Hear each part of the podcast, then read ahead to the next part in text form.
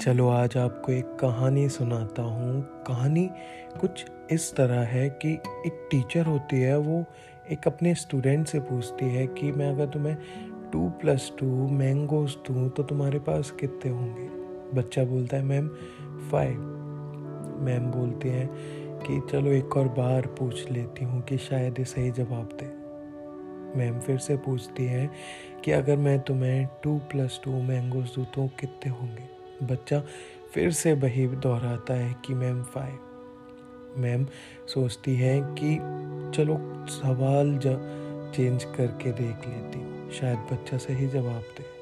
Ma'am पूछती है कि अगर मैं तुम्हें टू प्लस टू स्ट्रॉबेरीज दूँ तो तुम्हारे पास कितने होंगे? बच्चा बोलता है फोर मैम सोचती है कि बच्चे को आंसर तो पता है। फिर एक गलत जवाब क्यों दे रहा है?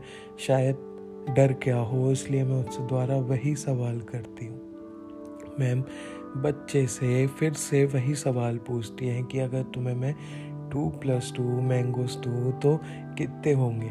बच्चा फिर से बोलता है, मैम फाइव मैम को गुस्सा आ जाता है और मैम चिल्ला के बोलती हैं, अगर मैं तुम्हें टू प्लस टू मैंगोज दे रही हूँ तो देन तुम्हारे पास फाइव हो रहे हैं और तुम्हें टू प्लस टू स्ट्रॉबेरीज दे रही हूँ देन तुम्हारे पास फोर कैसे?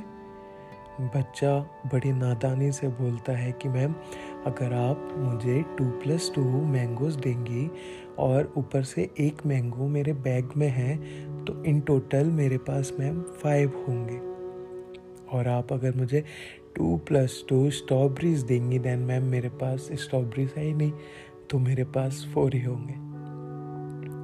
इससे पता है, क्या पता चलता है हमें कि मैम थियोरेटिकली सही थी, बच्चा प्रैक्टिकली थ्योरेटिकली सही, वो इस तरह से थी कि टू प्लस टू फोर ही होते हैं।